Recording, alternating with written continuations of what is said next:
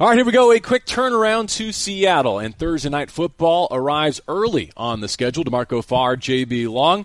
That'll be Wednesday night, and uh, packing our bags and hitting the road as we speak. Time to go. Yeah, thank God. Uh, you know, there's there's nothing worse in sports than losing in football because it takes Sunday to Sunday to get back on the field to to right those wrongs. So it's a good thing. I mean, uh, not such a good day in the Coliseum. Um, Tampa Bay played great football, put 55 points on you.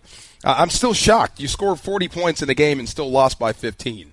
You don't see that often, but you get right back on the horse for a Thursday night football game. It's going to be tough. It's going to be tough on them too. It's a short turnaround, but I think it might be the best thing for this football team right now. When we left the Coliseum on Sunday evening, you and Maurice Jones-Drew were exchanging some thoughts about whether or not just to burn that tape, like whether or not to sink into it at all, or just get right on to the Seattle Seahawks and making sure that your mind is on Thursday night. Having spent part of Monday at the facility with the Rams organization, what's your take on that currently? You know, it, it, it all depends. I mean, sometimes when it's just so bad and there's nothing you can teach on the video, it's only going to make things worse if you show guys – playing at their worst. You know, just let it go. We'll, we'll, we'll, take care of it on the field and practice and get this stuff going. But there's some good stuff on that tape. When you go back and watch it again, especially offensively, you're down 21 and no one likes to throw the football 68 times, but there's some good plays being made in that game. You know, we've heard earlier, you know, in the week, there was a lot of pressure coming at Jared Goff and to only give up two sacks in that game is pretty damn good. So there's a lot of good things that you might want to see, but on a short week, I don't think you want to sit there with the entire team and watch the entire tape. You don't have that much time. So take it in snips, uh, snips or little bits of it, and what do you call that? Little cutout plays, and then practice and get better on the things you need to work on. But don't you think that that loss was the culmination of a lot of things that have been nagging at the Rams throughout the first quarter of 2019 that maybe they didn't pay the price for in the moment? Whether it's in Carolina or in that angle stand in Cleveland, that they came away with a victory, and maybe that masked some of the deficiencies that finally came all the way to the surface at the Coliseum. I agree, man. I mean, we we watched the same tape. You know, Cam Jordan. Uh, he roams. He, will pick on you know the right tackle, the left tackle, the left guard. He roams. Myles Garrett started to roam a little bit more against the Rams. Shaq Barrett doesn't usually move and where did he line up sometimes? I mean, that's to me that's as surprising as anything I've witnessed through four games is that it's the right side, which was the veteran returning side that you felt pretty steady about. And I know that Blythe missed some time due to injury and maybe isn't 100% yet. But of all the scenarios that played out in my head preseason, them getting beat and leaky through that right side was not necessarily at the top of that list. No, I mean, I mean, Rob Havenstein is having uh, you know a tough September. The pre-snap stuff, I mean, that's that's something above the neck. Maybe it's because you've got a new center, and that actually makes sense. Something you're used to the calls you you're used to getting you're not getting anymore. When you think you're going to slide this way, you're being told to slide the other way, and there's a mistake there. But uh, some of this stuff is just straight up one on one, and he's getting beat. But it hasn't made me lose confidence in him. I, I, I still think he's a guy that can right the ship. Uh, because I'm not used to seeing him get beat like this. You know what I mean? If this was a common occurrence, uh, I, I might be worried because it's it seems like it's increasing. But I think at some point, maybe through October, as the line gets better, he gets better. Yeah, there's there's two spins on it. I mean, you can trust their track records and the fact that they haven't achieved to those levels, especially the ones that they put forth in 2018, might give you reason for optimism that they, that it is going to progress and yeah. that you trust the leadership of Sean McVay and the player development of Aaron Kromer and that they will get right. But across the board, to at best hold steady and in most cases regress at five offensive line positions, and the toll that it's taking on your complete lack of a running game and your franchise quarterback has to be concerning when you combine it with the pre snap penalties that we witnessed in week four. Now you have to go do it on the road in Seattle under the primetime lights. That could be a formula for disaster. I think what worked in the Rams' favor, however, is that they get to refocus on division games, familiar opponents, and in some cases, even a comfort zone in Seattle. You witnessed this franchise play really well against the Seattle Seahawks, even when the Rams were not at their peak, which they are now. Can you lock in? Can you refocus on the first goal of every season, which is to be better than the three teams in your division? Well, I know it helps us, you know, doing our job that we've got Seattle on a short week. We kind of know them. We know their MO. We know their players. We know how they like to attack in our mind's eye, we can see the last five games, last five matchups, probably tell you what happened in, in certain situations. So that's going to help players and coaches as well. So it's going to be something good for this football team to get back on the field Thursday, and it's going to be even better to play Seattle because you have no choice but to kick this game out and get ready for this football team here. And I'll say this, man. When you're facing first and 20 versus Tampa at home, good chance you're probably not going to win that game. I mean, we talked about yeah. that on last week's show, how faster starts in a game, yes, but faster starts within a sequence of downs. Put yourself in third and three to third and five, right. and you probably don't get strip sacked by Myles Garrett on third and ten. It's happening again, and now it's against Shaq Barrett and the Buccaneers. In fact, it got worse. No doubt. But first and 20 here is one thing. First and 20 up there yeah. is dangerous. You know what I mean? Especially with the guys they have. With Clowney off the edge. With um, Ansah, who, who's come on, who had a pretty good game last week. So they've got some guys that can really take your head off. So you have to be letter perfect. You had to be letter perfect against Tampa, and you weren't. But this week, it's doubly important that you – cut out those pre-snap penalties.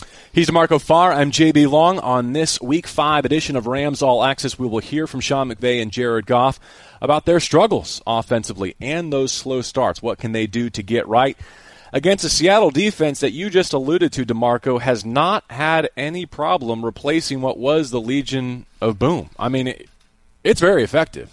You take out that New Orleans game in which they had a couple of non offensive touchdowns, their defense has done its part to take this team to three and one, a game back of the San Francisco 49ers. I think that front seven is as good as anybody, and they're missing their best player. They're still missing Reed, who's out uh, due to suspension. So Poona is his first name. Poona Ford. Poona Ford is a tough player, but those defensive ends plus Bobby Wagner and just the way they're coached, they're always going to be tough. They're always going to be a tough out. They're always going to be great on redirection. They're always going to be a, a great on screens because – that's what they rep. That's been their MO. That's been Pete Carroll's MO. So uh, it's always tough to move the ball against them, period. It's twice as hard against Seattle because they know you very well. Touch on a bit of injury news as we get set to depart for Seattle. Good news on Taylor Rapp. Whether or not he's able to go on Thursday night, they're playing the long game with an injury that he left the field without being able to put any weight on, left in a boot and I'm thinking, is that the end of his rookie season? Turns out it won't be. And that's fantastic news, even if he can't play in his hometown. No doubt. I mean, the first thing I asked was uh, rolled ankle. Was it the good roll or the bad roll? Good roll is when you roll it to the inside, right? That's classic sprained ankle. When it's the other way, that's issue. That's high ankle sprain. Your season could be over even if you're back out there. So this is the good sprain. Hopefully you get him back sooner than later. But on a Thursday, a short mm-hmm. turnaround, I think that might be asking a lot. How about Marcus Peters and the blow that oh, he took gosh. on the goal line on the pick six to think that he cleared the concussion evaluation right there at the Coliseum and only came away with a, a, laceration on his face, I guess. Fantastic news for his availability for this weekend against a great passing attack for Russell Wilson and the Seahawks. As tough as a coffin nail, man. I mean, to get up from a hit like that. You know, I mean, I hope the guy gets fined. I don't know what he could have done different. He's just closing on the football. Maybe Marcus Peters could protect himself a little bit better on the goal line, but that was a wicked shot, and I'm still surprised that he got up. That's 335 pounds on a dead run. That's Wow, what a big hit. As always on Rams All Access, we will go inside opponent's territory for four down territory a little bit later on in the show to get the perspective from the Pacific Northwest. But coming up next, we'll hear from the head coach of the Los Angeles Rams and his quarterback, Jared Goff, who has underachieved through the first four games of 2019.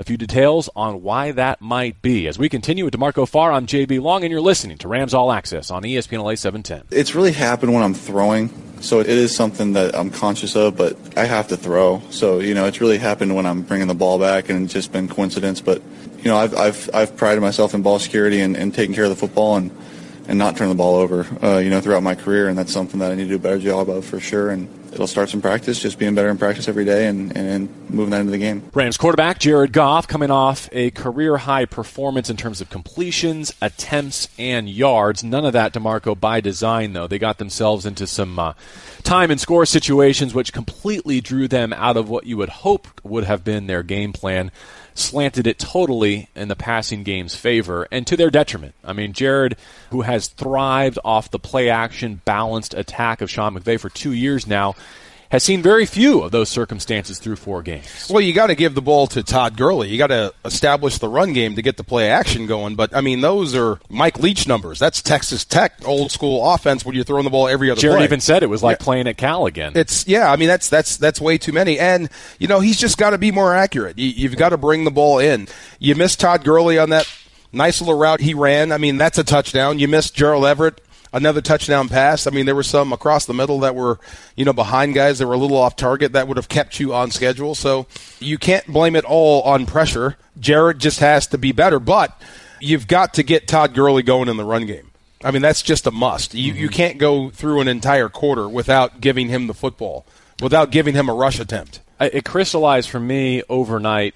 It translates to this in my mind. You tell me whether or not it's true. You have to be willing to go three and out if the defense is showing you you can't run into this, you shouldn't run into this, at some point it takes a stubbornness to run into it. And if the consequences are you punt and play field position, other than Sunday against the Buccaneers, your defense has shown you they're up to that challenge. Right. I, I agree with you. I, am with you on the three and out. You have to be willing to do that. Give your guys a chance, man. You know, give your offensive line a chance to block these guys up. Give Todd Gurley a chance to run through a loaded box. He may get through there. If you do, you start to get the defense to collapse, everything opens up. But I guess if you're already to a counter before you've actually led with something, I mean, you, you rack up 68 pass attempts. And I think you touched on this earlier too. Too much shotgun, right? I mean, whether it's intentional by, by design or not, they're just in known passing situations, both in terms of down and distance and game score, where Jared has been at his best paradoxically under center because of that system he came from. The questions early on were can he translate it in NFL play? Can he play with you know his back to the line of scrimmage, his back to a defense? Not only can he, he's thrived. Mm-hmm. I mean, he continues to be better off of play action. He's just not getting those types of opportunities when Todd Gurley's in his shotgun seat instead of behind him seven yards deep. I agree. That same game plan, I think, especially versus Seattle, who runs a similar 4 3, if you will, similar scheme to what Tampa does, you're going to see those same double A gap runs where you bring the safety down and he tries to run the A gap. Just putting pressure on Jared Goff. Uh, to get through that, you're going to have to block it up or give them something else to think about running the football through it. They did it to the Rams. On the opposite side, uh, the Rams had stacked the box. They brought guys and they ran through it. They did a pretty good job of keeping them off balance. So you have to give the defense something else to think about other than going after Jared Goff. You'll see that film when you watch the end zone copy. See if you can find the nose tackle on the field. They got two, three techniques. There's no run threat. Mm-hmm. It's all pass rush. And Ndamukong Suh and Vita Vea yes, playing threes? It's wide open. Vita Vea is doing spin moves. When have you seen that big guy throw two spin moves in one game? It's just all pass. They're not worried about the run right now. Here's a, uh, a trend that we've observed, but I don't think it's put uh, been put down as concretely as the Ringer did this week, and that's ball security for Jared Goff. Not just making the wrong decisions and, and throwing interceptions, but literally putting it on the turf. This weekend was his 14th fumble in his last 13 games, including the playoffs. That dates back to the uh, Week 11 Monday Night Football contest against the Chiefs. Goff has fumbled in every single game since then, except for the Super Bowl in that stretch. Wow. And you remember the, the knock on him in terms of draft evaluation were the measurables of his hand, right? Having smaller hands. Jared talked about it this week, saying it's mostly in his act of throwing motion that he's getting legitimately strip sacked, that the pass rush is candidly getting their hand on the football, not just him. How do you see that, and how concerned are you moving forward, especially as we get into maybe a cold and wet weather environment in the Pacific Northwest? You know, some guys, uh, the best quarterbacks, some of the Hall of Famers that I played against, uh, they had this sneaky little way of changing up the throwing motion in traffic. They get they get tight. They they bring the ball in and they can get the ball out on time with velocity. So, you know, Jared has a you know pretty long release. You know, he can pretty much make every throw on the field. He's and got it's a, it's a long, beautiful release when he yeah, has time to launch. When he's got time, yes. but sometimes when he you know takes that left hand off, that ball is exposed, and you can tell these guys are going after it. If you get your hand on his wrist or on his throwing hand, that ball could come out. So I'm not sure if that's something you can correct. But the best, the guys I've seen, they just kind of get tight with it or find a way to, you know, noogie through the line of scrimmage and then open up to throw. But, you know, in traffic with that throwing motion, if you touch it, it's coming out. He's DeMarco Farr. I'm JB Long. A Week 5 edition of Rams All Access, which is brought to you by ZipRecruiter, the smartest way to hire. Try ZipRecruiter for free. Just go to ziprecruiter.com slash Rams. That's ziprecruiter.com slash Rams. Filling in for Sean McVay on the Coaches Show this week, our guest was Les Snead. And having just agreed to a contract extension with Jared Goff, we asked him to evaluate the performance of his QB1 through four games. If we take a step back, right, we could probably name what we consider the pillar quarterbacks of the league, right? First name that came to my mind, Drew Brees. Mm-hmm. He's been paid well for a lot of years. New Orleans Saints have been pretty competitive for a lot of years. So I, I think that would be that would be the debunk of the theory, right? Or Pittsburgh Steelers when they have Big Ben, predominantly Green Bay when they've had you know Aaron Rodgers, Colts when they've had Peyton Manning. Those teams were competitive. They did uh, win championships. You're probably not winning one every year, so that can't be the measuring stick of, of what success and competitiveness is.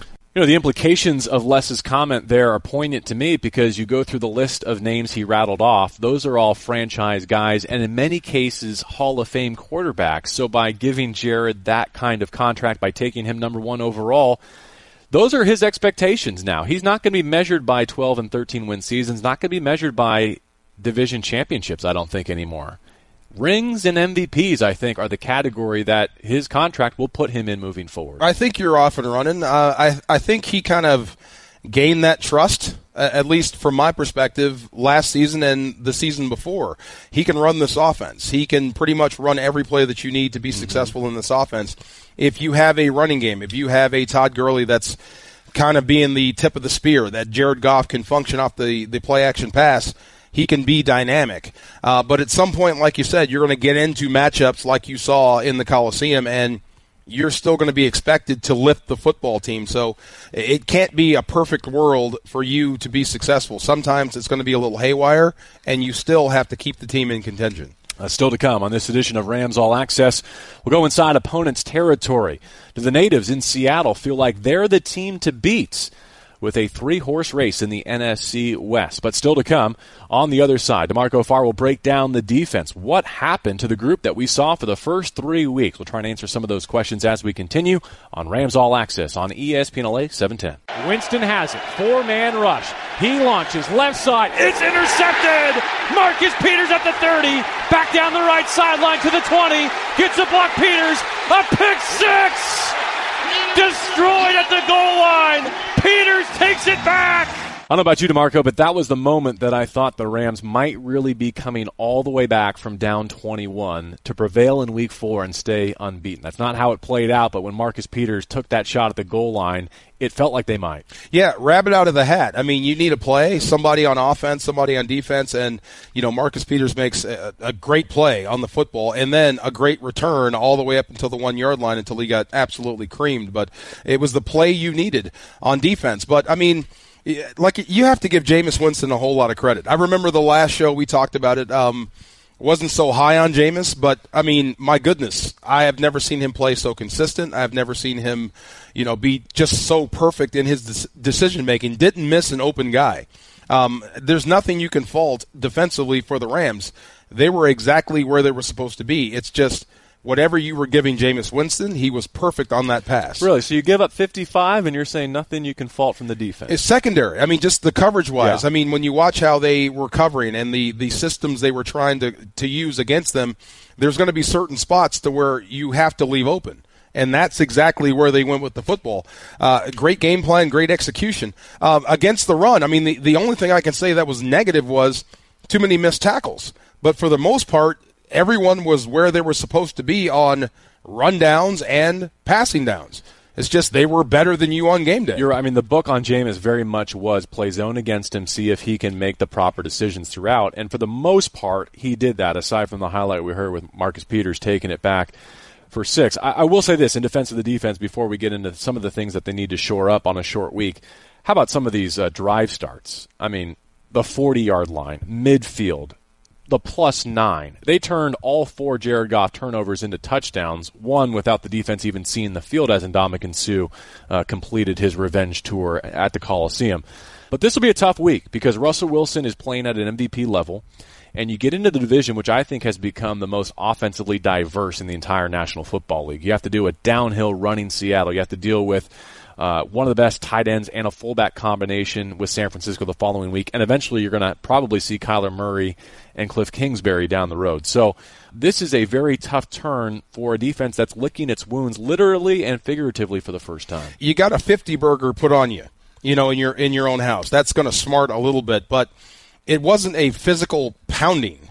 Like if Seattle put 55 on you, I, I bet you wouldn't have a, a, single guy left. In because, terms of the fashion that they delivered yeah, the blows, it'll yeah. just be brutal if Seattle did that to you. This was a little bit different, so at least you're not, with the exception of Taylor Rapp and, and Marcus Peters, you're not limping into Seattle. You still have guys. Your, your main horses are are going to be up there for you in Seattle, trying to stop this physical running game, uh, trying to chase down Russell Wilson, and they know the guy. And you want some get back. So, like you said, maybe this loss could be the best thing for this defense. It's embarrassing, man. You know, like we said, your offense scored 40 points and you lost.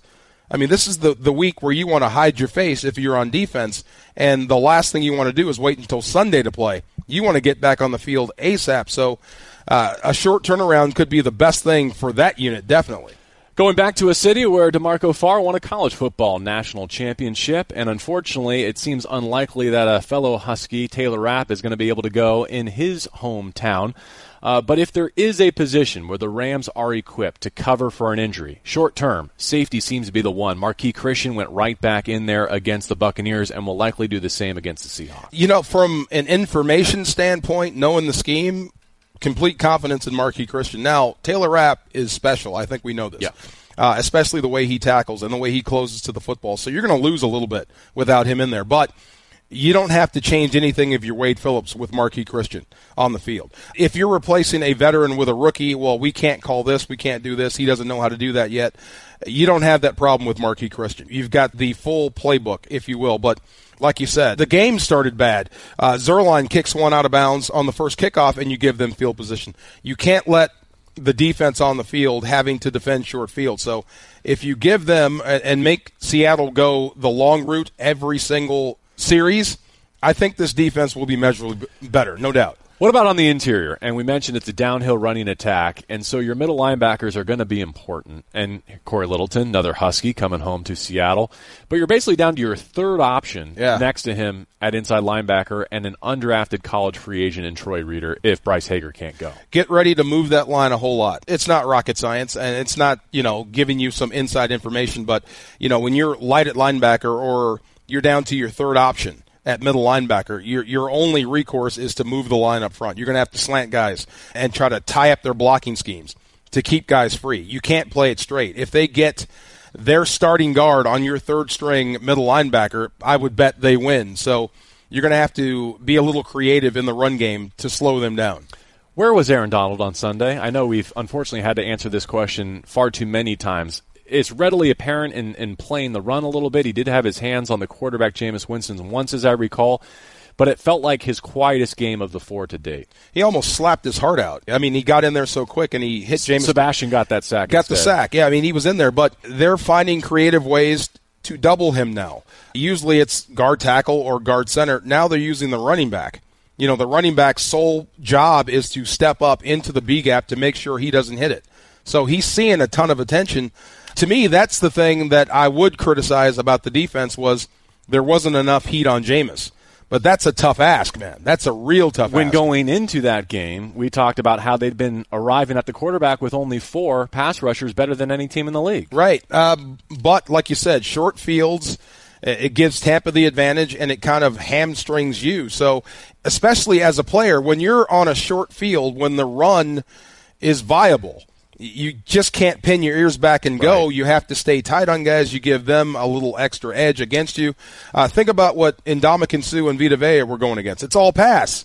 Who cares about the run? Aaron's got to play run plus pass. Okay, it's pass. Now I got to get to a move and fight through the double team and then try to get there. So it's just a tough road for him right now. He is great against the Seahawks and Russell Yeah. Wilson, though. One of his favorite targets. We'll see what he does under the Thursday night lights, prime time Thursday night football in Seattle, the first NFC West test for the Los Angeles Rams.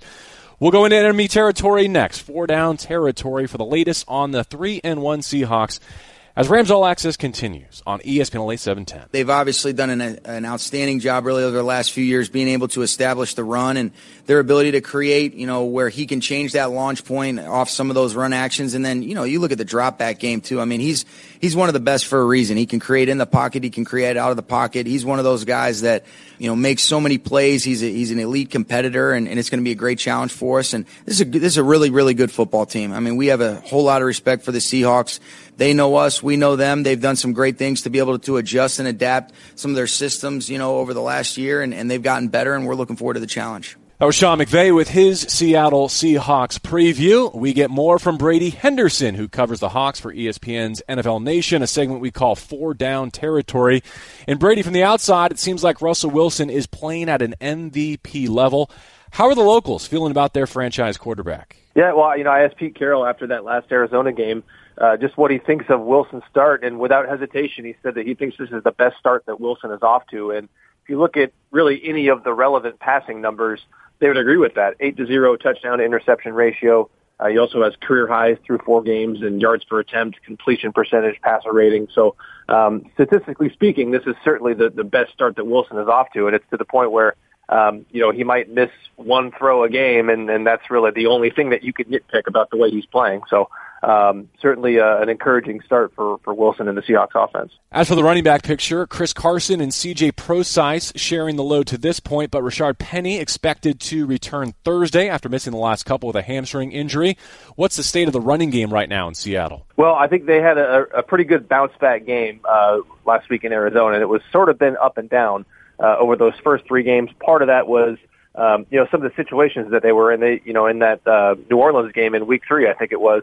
Um, you know, I think Wilson ended up with a career high 50 attempts, so they've sort of had to come away from it just based on the way that the games have played out. Uh, but that was a pretty strong bounce back performance, you know, from Chris Carson especially, uh, and he needed that because you know he had lost a fumble in each of the Seahawks' first three games, and you know Pete Carroll, if there's one thing we know about him, you know historically he has not had a lot of tolerance for running backs putting the ball on the ground. But he spoke, you know, in different terms uh, about Carson than he has in, you know, about previous running backs who have had trouble hanging on to the ball. He was nothing but supportive of Carson last week, um, and really, you saw Carson start that game and, and, get a normal workload for him, uh, and he ended up with, you know, well over 100 yards, really a lot of tough yards, and then, you know, the way Carroll's point was that it wasn't just the the total numbers that he finished with it was the way that he got those yards. And Carroll really, um, really covets a very physical running game, a physical running back. Uh, and the Seahawks had both of those things Sunday in Arizona. Brady Henderson is our guest. He covers the Seahawks for ESPN's NFL Nation, and this is four down territory. Hey, what impact has Jadeveon Clowney made so far in Seattle? Well, uh, he definitely made the biggest play of, of his early, you know, his brief Seahawks career uh, against the Cardinals when he, you know, came down with a a one-handed interception of a screen pass. Really made a nice play to read it, um, and then you know ran I think 27 yards to the end zone. So um, you know for anybody who has not watched a ton of Jadeveon Clowney and, and was wondering why he went number one overall in 2014, that that's a pretty good you know um, illustration of why. Just a, a marvelous athletic play by him, and um, you know he had sort of had a couple quiet games. He had a sack in his first game. Um, had sort of a couple quiet games. So that was the, the biggest impact play that he's made so far. Well, the linebacking corps behind him certainly looks elite when you consider the non offensive touchdowns allowed against the Saints. This Seattle defense has held every opposing offense under 30 so far. Are you impressed with how quickly this front office and coaching staff have been able to retool from the Legion of Boom? Yeah, and, and this is really, um, you know, when, whenever we hear the Legion of Boom and we think of, of those, you know, great Seahawks defenses, you know, during their Super Bowl years and, and right around that time, you, do think of the secondary first, um, which, you know, I think some of those guys, you know, the linebackers, Bobby Wagner and KJ Wright, may have gotten a little overlooked just because they weren't the, you know, loud personalities like those guys in the secondary, but those guys have always been uh, very good linebackers. And now that they've added Mychal Kendricks to that group that's that you know might be the best trio of starting linebackers in the NFL, and really they are leaning on those guys more than ever before. Um, and and the, best example of that is the fact that they are running a lot more base defense than they tend to, and and you know in a three-four defense like they run, or excuse me, a four-three defense like they run. Um, you know, when they're in base, that means all three linebackers are on the field. They're keeping those guys on the field, even in situations, you know, where the offense has three plus receivers on the field. So situations that a team would, a defense would normally sub in an extra defensive back, they're keeping all three of those guys on the field just because that is the strength of their defense, and, and they are really playing to that strength. Lastly, Brady, this looks like a three horse race for the NFC West with the Seahawks, Rams, and 49ers. Is there any doubt in Seattle that the Seahawks are the team to beat in the West? Well, I, I think it's it, that's going to be a lot more clear, or it, it's going to be at least a little more clear after Thursday night, just because um, you know the Rams. I, I think until proven otherwise, they are still the most talented team in the division, um, that's that's sort of the way it works. I think when when a team wins two straight division titles uh, and gets off to a three and one start like they have. So uh, this is, you know, the Seahawks don't really like to, to think of, of games in terms of big games or big rivalry games or must-win games. They really, um, this is sort of a, a messaging thing from Pete Carroll. They really, you know, try to treat every game like it's the only game. Um, but you even have heard some of them say, you know, acknowledge the importance of this game being against the the team that you know really poses the biggest threat to them, uh, and also being at home, knowing that if you don't win this game, then you've got to beat them in in LA later in the season. So um, even as much as they they try to tamp down that that sort of language about you know big rivalry games, uh, there has been some acknowledgement of the importance of this one Thursday night. He's Brady Henderson covering the Seahawks for ESPN's NFL Nation. Brady, thanks for the time. We'll see you Thursday night. All right, thanks, fellas. And Rams All Access is brought to you by ZipRecruiter, the smartest way to hire. Try ZipRecruiter for free. Just go to ziprecruiter.com slash Rams. That's ziprecruiter.com slash Rams. Next, we'll hear from Rams rookie safety Taylor Rapp on his recovery process and facing the team he grew up rooting for on ESPN LA 710. Growing up in Seattle, I mean, and going back to you know the Seattle days and when they had that you know defense out there with the Legion of Boom, you know Earl Thomas, Kam Chancellor, Richard Sherman, uh, Brandon Browner, you know all, all those guys. You know I, I just love watching them. You know they they play defense the way um, defense is meant to play, meant to be played. So you know I was definitely a fan of you know watching them growing up. That was Rams rookie safety Taylor Rapp on this week's edition of the Rams Reveal podcast. You can find it wherever you get your podcasts, including Apple, SoundCloud, and Spotify. Every week, we sit down with a member of the Los Angeles Rams. A special week for him because it's a homecoming. He played his college football at Washington, grew up in the area. Remains to be seen if he'll be able to go for the Rams. We'll have pregame coverage starting three hours before kick on Thursday night football. We continue DeMarco Farr and JB Long and previewing uh, the NFC West. I had some thoughts about taking advantage of Thursday night football, and I know that Todd Gurley and others. It's not their favorite to do list item. I get it. But I think you have to consider yourself lucky for a few reasons. One, you got it early in the schedule, right? Week five instead of later That's in the year bad. when you got Yeah. some bumps and bruises. It's on the West Coast, same time zone. It's a road game, but same time zone. It's against an opponent that played on the road last week. The Seahawks were taking a plane back from Arizona as you wrapped up at the Coliseum. And then spin it forward. After Thursday night, you're going to get Friday, Saturday, Sunday, and Monday a head start and recovery on San Francisco as the Niners host the Browns in the final game of Week 5. So there's a lot of advantages to be taken away from playing this Thursday night affair, especially if you can get the win. Uh, you know, being on the West Coast is huge. Uh, coming back from Arizona, I mean, that's that's a little bit of an advantage. Like you said, you still have to fly you're Seattle, but it's going to be tough on everyone. Uh, I think going into San Francisco, I think that would be huge, especially like you said, the way you played, and this is guaranteed to be a physical game on Thursday. So having that time off before you have a chance to get into to San Francisco film, uh, I think is going to be huge for them. But you've got to take care of business in Seattle. You look at the 49ers catching a week four bye, which is way too early for any coaching staff to want or enjoy, right? But the Rams almost get a mini bye after this Thursday night. They get one built into their schedule and then can take their normal bye after London right in the middle. Wow. I mean, you uh, week four is your bye week. If you're San Fran, I mean, that's good lord. And this will be the third opponent when we get to the 49ers that the Rams play coming off of a Monday night game. Yeah. Wow. Uh, you know, and speaking of San Fran, I mean, we always. We always felt they were talented. I mean, I think they have one of the best tight ends in the game. I like their fullback, and you know they were a a good Jimmy Garoppolo away from being dangerous. And so far, he's played pretty well, and they're a pretty good football team. So this is going to be a tough. You may need ten days to get ready for them. We've asked rhetorically how many number one draft picks does it take to build a defensive front? I think they've finally found the answer to that Oh, question here in 2019. It Yeah. looks the way they've always designed it to be, finally. They're big, strong, and they're- they're well coached. Uh, I think they've made some changes in their coaching staff, and it's made them nothing but better. Uh, so they're a tough out, and they're tough to have to defend against because you don't see many offenses like the, like this with a fullback. Uh, so you some stuff you don't use, you haven't used since training camp. You got to dust off and make sure everybody knows their rules. So ten days before you play them might actually be right. uh, I've said it all week. It's the first time the Rams under Sean McVay have not been atop the division, right? So it's a new feeling. It doesn't feel good, but I actually enjoy where we're at now in terms of having two legitimate division rivals, where it feels like this will actually be a fight to the finish with Seattle and San Francisco. And your 49ers week will finally have some new juice to it. Oh yeah, yeah. It's it, that will never die. I know you're trying to downplay it, and this is the mentality of this this coaching staff that it's the next opponent. But San Francisco, L.A., the Rams, it's a big deal, uh, and it, it seems like it's about to heat up again. So uh, it's it's it's it's a lot of fun to you know get ready for the 49ers and Seattle in consecutive weeks. But you know, number one, take care of Seattle. Absolutely. More on the Seahawks in just a moment. A reminder that Rams All Access is brought to you by ZipRecruiter, the smartest way to hire. Try ZipRecruiter for free. Just go to ziprecruiter.com slash Rams. That's ziprecruiter.com slash Rams. I have to tell you, I'm impressed with how the roster of the Seahawks looks. Relatively healthy, yes, but for all the change they've had on defense, for the regime change effectively, man, are they impressive.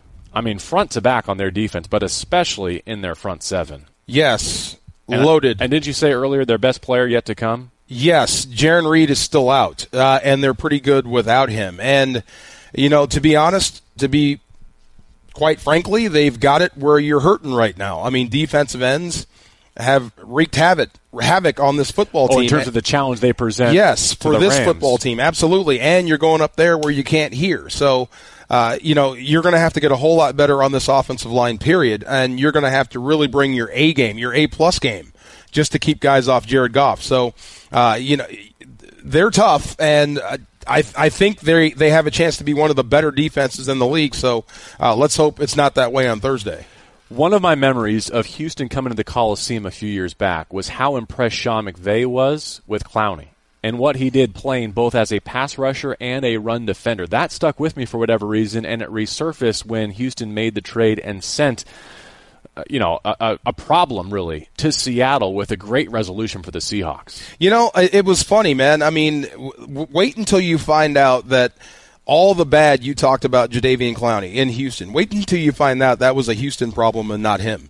Wait until you see the guy that's more disciplined. Same wow plays, Just like Duane Brown, the left tackle who they got from the Texans. same specialness without the negative, and then you've got yourself a dynamite player. So uh, he's been great without being close to reaching his potential. I think up there with that coaching staff, that fan base, you'll see the best Clowney you've ever seen. You know what's intriguing to me is the Rams have faced some great tight ends early in their schedule. Will Dissly is coming on for the Seahawks. Uh, having covered his college career, I knew he was a solid player, comes from a great program. I didn't know that he was going to be this integral to the Seahawks' offensive success as he was as recently as last week against Arizona. tight end is is always a problem. They're always open. You know what I mean? Well, no, in a week where Yeah. you're assuming you may not have Taylor Rapp, too. Right. I mean, you're going to have to have a plan. I mean, look, uh, you're going to have to guard some of these bigger tight ends with shorter safeties and hope you can do well against them. But anything, any receiver, any tight end, anybody that's receiving passes, you're only as good as the pass rush. If you keep your quarterback off the spot or keep, keep him on the move, uh, the the completion percentage goes, you know, through the ground. So let's hope you get pressure on Russell Wilson. I've been waiting to see DK Metcalf in person Oh, since boy. they drafted him. Yeah. Um, I can't wait to see this guy I don't know if he or Pete Carroll are taking their shirt off on Thursday night, but he's quite a specimen Dude, he's from everything impressive. I've been told. He is absolutely impressive, there have and, been Megatron comparisons. and they know how to use him. I mean, they absolutely use that guy, a big-bodied receiver down the field. All right, Travis and Kirk will have pregame coverage starting tomorrow, three hours before kickoff. Thursday night football. We'll talk to you from Seattle. For DeMarco, I'm JB. This has been Rams All Access on ESPN LA 710.